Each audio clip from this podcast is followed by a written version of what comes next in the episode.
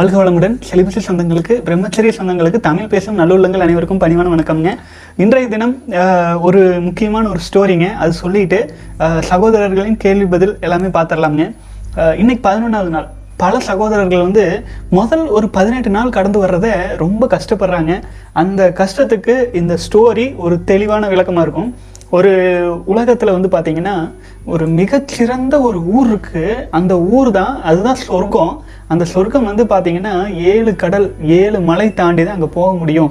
அப்படின்ட்டு வந்து பார்த்தீங்க அப்படின்னா பல்வேறு நாட்டு அறிஞர்கள்லாம் எழுதி வைக்கிறாங்க. சொர்க்கம்னா அந்த ஊரில் தான் இருக்குது அப்படின்ட்டு.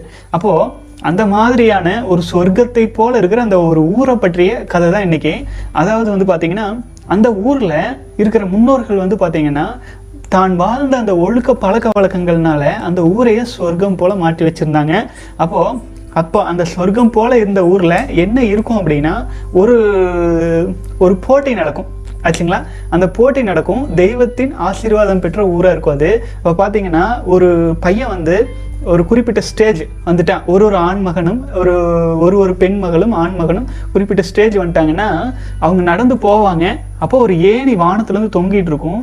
அந்த ஏணிப்படியில் ஏறி மேலே போனால் சொர்க்கம்.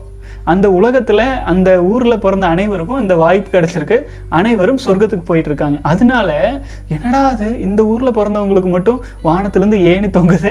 அப்படியே ஏறி சொர்க்கத்துக்கு போகிறாங்க அவ்வளோ ஒரு சந்தோஷமான வாழ்க்கை வாழ்கிறாங்க நம்ம நாட்டில் அந்த மாதிரி இல்லையே அப்படின்ட்டு வெளி வேற வேற ஊர்லேருந்து வந்து பார்க்குறவங்களுக்கெல்லாம் ஒரு ஆசை.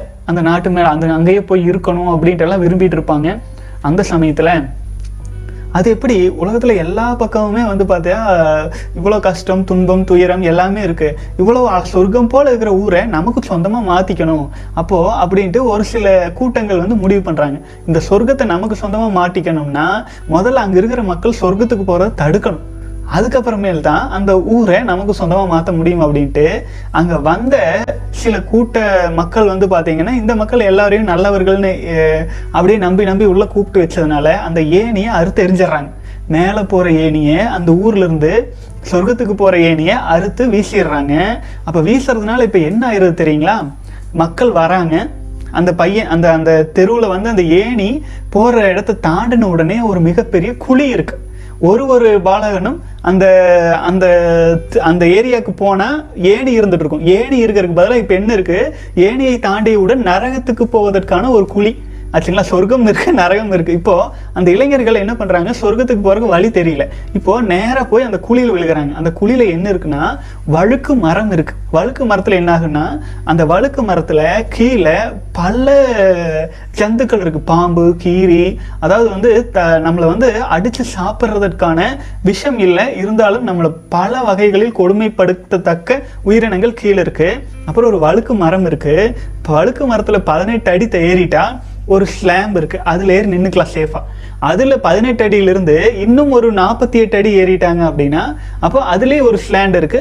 அதுலேயும் ஸ்டேபிளா நின்றுக்கலாம் அதுலயும் இன்னும் கொஞ்சம் தொண்ணூறு அடி வரைக்கும் ஏறினாங்கன்னா அந்த கீழே விழுந்ததுலேருந்து மண் மேட்டுக்கு வந்துடலாம். அப்புறம் நடந்து சாதாரண வாழ்க்கையாயினும் நல்லா வாழ்கிற நிலமையில தப்பிச்சு போயிடலாம். நரகத்திலிருந்து தப்பிக்கிறதுக்கு இந்த குழியை கடந்து போக வேண்டியதாக இருக்குது இப்போது இப்போ என்ன பண்ணுறாங்க ஒரு இளைஞர்கள் வந்து பார்த்தீங்கன்னா கு- அந்த குழிக்குள்ளே விழும்போது அந்த வயது ஒரு குறிப்பிட்ட ஸ்டேஜ் பன்னெண்டு வயசு ஆனோடனே சொர்க்கத்துக்கு போகலான்ட்டு வர்ற இளைஞர்களுக்கு அந்த நரக குழி தான் இருக்குது நரக குழியில் விழுறாங்க.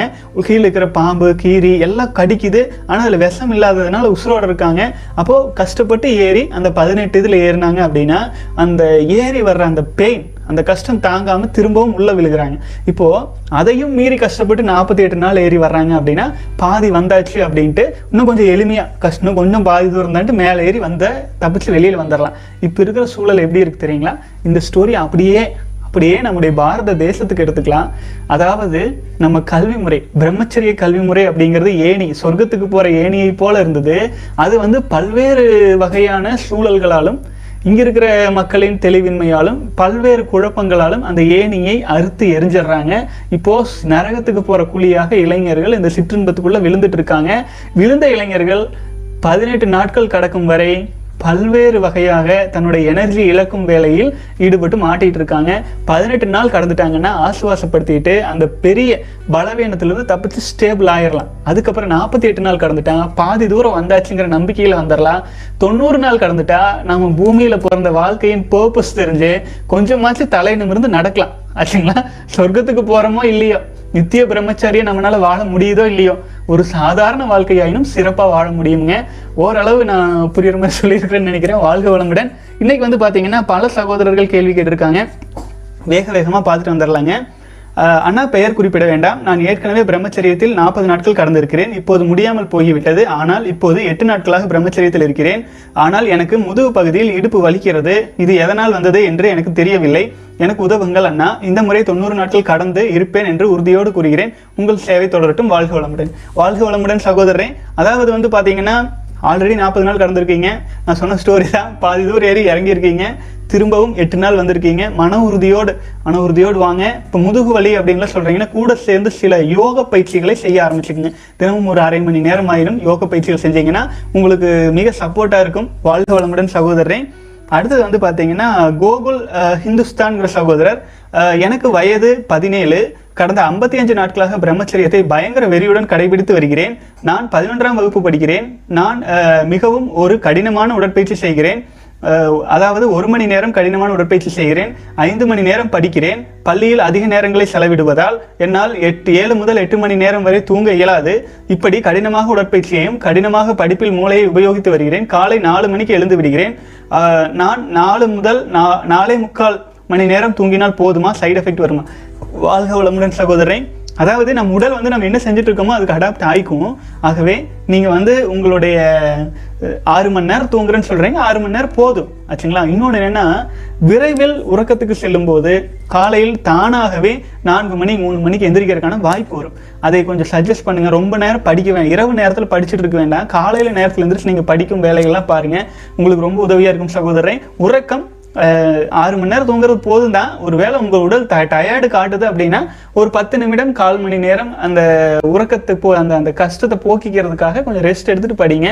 ரொம்ப ஸ்ட்ரெஸ் பண்ண வேண்டாம். உங்கள் உடலே உங்களுக்கு ஆசான் தான் நல்ல பாதையை கொடுக்குங்க வாழ்க வளமுடன். அடுத்தது வந்து பிரவீன்குமார் சகோதரர் கடுக்காய் சாப்பிட்டால் பிரம்மச்சரியம் ச கடைபிடிக்க எளிதாக இருக்குமா? கடுக்காயை பற்றி சித்தர்கள் வலியுறுத்த காரணம் என்ன? வாழ்க வளமுடன். சகோதரரே கடுக்காய் வந்து நம்முடைய வட இந்திய யோகிகள் வந்து அஹ், சிவனின் நெற்றிக்கண்ணிலிருந்து தெரித்து விழுந்த ஒரு விழுந்த அந்த பவர் இருக்கு இல்லைங்களா? அது பூமியில் புதைந்து ருத்ராட்ச மரமா வந்துச்சு அப்படின்ட்டு வட இந்தியாவில் சொல்லுவாங்க. ஆனா நம்முடைய சவுத்துல நம்முடைய சித்தர்கள் என்ன சொல்லுவாங்கன்னா அதே சித்தரின் நெற்றிக்கண்ணிலிருந்து அதாவது சிவனின் நெற்றிக்கண்ணிலிருந்து பூமியில் விழுந்த அந்த சக்தி கடுக்காய் மரமா வந்தது. கடுக்காய்ங்கிறது சிவனின் நெற்றிக்கண்ணிலிருந்து வெளிப்பட்ட ஒரு மிகச்சிறந்த மருத்துவம் குணம் நிறைந்த பொருள் அப்படின்னு சொல்லியிருக்காங்க. ஆகவே மேலும் வந்து நம்ம உடலின் பல்வேறு உறுப்புகளை வந்து சீர்படுத்தும் வேலையை வந்து கடுக்காய் வந்து அருமையா செய்யும். இரவு உறங்கும் போது ஒரு அரை ஸ்பூன் தண்ணியில் ஒரு ஒரு டம்ளர் தண்ணியில் குடிச்சிட்டு படுக்கும்போது பல்வேறு குறைபாடுகள் நீங்கிறத நல்லா கவனிக்கலாமுங்க. தொடர்ந்து அது பண்ணிட்டு வரலாம். பட் அது வந்து நாற்பத்தெட்டு நாள் பண்ண போதும். புரிஞ்சுதுங்களா? அது லைஃப் லாங் கொண்டு போக வேண்டியதில்லை. ஒரு மேக்ஸிமம் நாற்பத்தெட்டு நாள். அதோட அதோட எஃபெக்ட் அவ்வளோதான் மற்றபடிக்கு வந்து அது தினமும் எடுத்துக்கொண்டே ஆகணுங்கிற கட்டாயம் இல்லை. வாழ்க வளமுடன் சகோதரன் அடுத்து வந்து லைஃப் ஸ்டைல் சகோதரர். அண்ணா இருபத்தி ஒரு இருபத்தி ஒரு நாள் வெற்றிகரமாக வந்துட்டேன். என்னுடைய உடல் எடை மாஸ்டர் ஃபேட் அடிக்கடி பண்ணும்போது வெயிட் கெயின் ஆகலை. இப்போது பாடி வெயிட் கொஞ்சம் இம்ப்ரூவ் ஆகியிருக்கு. நான் ரொம்ப நாளாக வெயிட் இன்க்ரீஸ் பண்ண நிறைய இயர் ட்ரை பண்ணினேன். ஆனால் சுய இன்பம் விந்து வெளியிடும் வேலையை நிறுத்திய பிறகுதான் இது நடந்தது அண்ணா. நன்றி உங்களுக்கு. அண்ணா நான் என் மனதிடம் காம ஆசை வரும்போது மொபைல் ஃபோன் தான் சுய இன்ப எண்ணத்தை ஏற்படுத்துகிறது.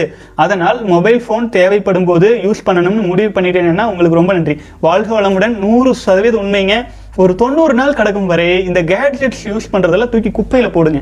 கொஞ்ச நாளைக்கு ஒரு தொண்ணூறு நாள் கிடக்கும் வரை குப்பையில் போடுங்க அப்படின்னா உடனே வந்து பார்த்தீங்கன்னா ஒரு ஒரு விஷயம் நம்ம கிட்ட இருந்தா அதில் நல்லது இருக்குது கெட்டது இருக்குது இப்போ வந்து ஒரு உங்கள் வாழ்க்கைக்கு நீங்கள் ஒரு பிஸ்னஸில் இருக்கலாம் ஒரு மெயில் செக் பண்ணலாம். இந்த மாதிரி ஒரு தேவையான விஷயங்கள் இப்போ நம்ம செலிபஸை பற்றி ஞானத்தை வளர்த்தி கொள்றதுக்காக இந்த மாதிரி விஷயத்துக்கெல்லாம் யூஸ் பண்ணிட்டு மற்ற நேரங்கள் எல்லாம் ஆஃப் பண்ணி வச்சிருங்க. அதுக்கு இம்பார்ட்டன்ஸ் கொடுக்காதீங்க. சகோதரர் சொன்ன மாதிரி இருபத்தி ஒரு நாள் கடந்திருக்கீங்க. நிச்சயமாக செலிபஸை ஸ்ட்ராங்காக ஃபாலோ பண்றவங்களுக்கு உடல் எடை கண்டிப்பாக கூடும்.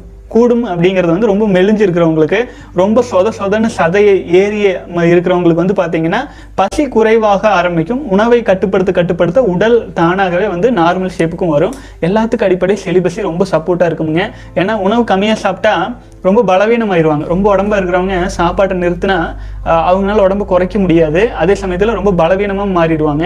அந்த மாதிரி பிரச்சனையெல்லாம் சரியாகும். செலிபஸி ஸ்ட்ராங்காக ஃபாலோ பண்ணும்போதுங்க வாழ்க வளமுடன். அடுத்தது வந்து யூடியூப் சகோதரர் சொல்லியிருக்கீங்க. ஆனால் செலிபஸை கடைபிடிக்க முடியல. இரவில் விந்து வெளியேறுகிறது. என்ன பண்ணுறதுன்னு புரியல. குழப்பமா இருக்குது நிலைமை நீடித்தால் தற்கொலை செஞ்சுக்குவேன். கடைசி முடிவு அடேங்கப்பா சகோதரரே மன உறுதியோடு இருங்க. அதாவது இரவில் இந்த மாதிரி ஆயிட்டு இருக்கிறதுக்கு முக்கியமான காரணம் வந்து பல்வேறு வீடியோக்களில் நைட் ஃபால் அப்படின்னு பிளேலிஸ்டே இருக்கும். அது கொஞ்சம் பாருங்கள் உறங்கும் போது கோல்டு ஷவர் எடுத்துக்கிறது இரவு உணவை தவிர்த்துறது அப்புறம் ஆன்மீக விஷயங்களை கேட்கறது போன்ற பல்வேறு நடவடிக்கைகள் இறங்கிக்கங்க. அதுக்கப்புறம் உடல் தானாக வீணாக்குது அப்படின்னா அதுல ஓரளவுக்கு வலிமை அதுல ஒண்ணுமே இல்லை. ஆச்சுங்களா உடல் வெளியேற்ற விஷயம் எல்லாமே கழிவுன்னு நினைச்சுக்கலாம் தானா வெளியேறத. ஒரு நாற்பத்தி எட்டு நாளுக்கு இதை பற்றி கவலைப்படாதீங்க. லேக்டோஸ் திரவம் தான் வெளிவரும். அதுக்கு தான் வாய்ப்பு. ஆச்சுங்களா உயிர் அணுக்களை உடல் வெளியிடாது. உங்கள் முழு பெர்மிஷன் இல்லாம. ஒருவேளை அதுக்குள்ள ஆயிரத்துல ஒருத்தருக்கு அந்த மாதிரி ஆனாலுமே ஒரு ஒரு நாற்பத்தி எட்டு நாள் கடந்து வாங்கலேன் இதை கவுண்ட் பண்ணாதீங்க. நைட் ஃபால் ஆயிட்டு போகட்டும். பெட்ரீம்ஸ் வந்துட்டு போகட்டும். ஆனாலும் கவுண்ட் பண்ணுங்க. நாற்பத்தி எட்டு நாள் தொடர்ந்து நீங்க செலிபஸை மட்டும் விட்டுறாம கவுண்ட் பண்ணிட்டு வாங்க. அதன் பிறகு அது சரியாகாம குழப்பம் வந்துட்டு இருந்ததுன்னா நம்முடைய சித்தர் பயிற்சி முறைகள்ல ஏ- சேர்ந்துக்குங்க. உங்களுக்கு ரொம்ப சப்போர்ட்டா இருக்கும். வாழ்க வளமுடன். அடுத்து சினிமா ஆக்டர்ஸ் ஆக்ட்ரஸ் எல்லோரும் நோ ஃபேப் யூஸ் பண்ணுறாங்களான்னா அதான் அவங்க டிரான்ஸ்ஃபர்மேஷன் சீக்ரெட் அப்படின்னு இருக்கீங்க வாழ்க வளமுடன் இருக்கலாம். ஒரு சிலர் அப்படி ஃபாலோ பண்ணலாமுங்க. மேலும் வந்து பார்த்தீங்கன்னா எல்லாம் மேக்கப் தான் அந்த டிரான்ஸ்ஃபர்மேஷனின் சீக்ரெட் அப்படின்னு சொல்லலாம். மேக்கப் இல்லாத நீங்கள் நடிகர்களையும் நீங்கள் கிடைக்கும் யூடியூப்பில் அதில் இதுல எல்லாம் ஸோ அப்போ உங்களுக்கு தெரிஞ்சிடும் புரியுதுங்களா? யாரை வேணாலும் பில்டப் பண்ணுறது பெரிய விஷயம் இல்லைங்க. அதுக்கு வந்து பெருசாக வந்து செலிபஸில் இருக்கணுங்கிற அவசியம் இல்லை. ஒரே ஒரு ஒரு கார்ப்பரேட் நிறுவனம் நினச்சிச்சுன்னா ஒன்றுக்குமே பிரயோஜனம் இல்லாதவன் கூட பெரிய அளவில் ஷோகேஸ் பண்ணி எல்லாம் பண்ண முடியும். அதே கார்ப்பரேட் நிறுவனங்கள் வந்து அதை சரியாக பார்க்காம விட்டால் எவ்வளோ பெரிய திறமையாக இருக்கிறவங்களும் கீழே வந்துடுறாங்க. ஆகவே ஒரு குறிப்பிட்ட உருவ அமைப்பையோ அல்லது வந்து பார்த்தீங்கன்னா எதையுமே வச்சு அடுத்தவங்களை கால்குலேஷன் பண்ணி நம்முடைய பாதையை நம்ம வந்து கன்ஃபியூஸ் பண்ணிக்க வேண்டியதில்லை. நம்ம நம்முடைய சுயத்தில் நம்முடைய பெனிஃபிட்ஸை கான்சன்ட்ரேஷன் பண்ணி முன்னேறி வரலாங்க. இதில் யார் யாருக்கு போட்டியே கிடையாது. செலிபஸை பொறுத்த வரைக்கும். அடுத்தவங்க வந்து அவங்களோட பொசிஷனுக்கு தகுந்தாற் போல் அவங்க வந்து மாற்றங்கள் இருக்கலாம். அது வந்து அவங்களுடைய பயணம். முன்னோர்கள் பயணத்துலேருந்து எல்லாமே பாவ புண்ணிய கணக்குகள் இருந்துட்டு போகட்டும். நம்ம வாழ்க்கையில் நம்ம ஸ்ட்ராங்காக இருப்போம். ஆக்டர்ஸ் அண்டு அவங்களுக்கெல்லாம் வந்து பெரும்பாலும் வந்து பார்த்தீங்க அப்படின்னா மேக்கப் ஆச்சுங்களா வாழ்க வளமுடன். சகோதரர்களே இன்றைக்கி வந்து பெரும்பாலான கேள்வி பதில் நான் பார்த்துட்டேன். கொஞ்சம் சீக்கிரமாக சீக்கிரமா இன்னைக்கு வீடியோ கம்ப்ளீட் பண்ணிக்கலாங்க. ரொம்ப லேட் ஆயிடுச்சு இன்றைக்கி ஆக்சுவலி அப்லோட் ஆகுதுன்னு லேட் ஆயிருக்குன்னு தெரியல. தொடர்ந்து பயணிக்கலாம். சகோதரர்களே உங்கள் கேள்விகள் சந்தேகம் இருந்தால் கீழே கமெண்ட்ஸில் போடுங்க. சிலிபஸ் இன்னட் ஜிமெயில் டாட் காம்க்கு ஒரு ஸ்மால் மெயில் தட்டி விடுங்க. அப்புறம் சப்ஸ்கிரைப் பண்ணாமல் இருந்தால் பண்ணிக்கோங்க. தொடர்ந்து பயணிக்கலாம் சகோதரர்களே. வாழ்க வளமுடன்.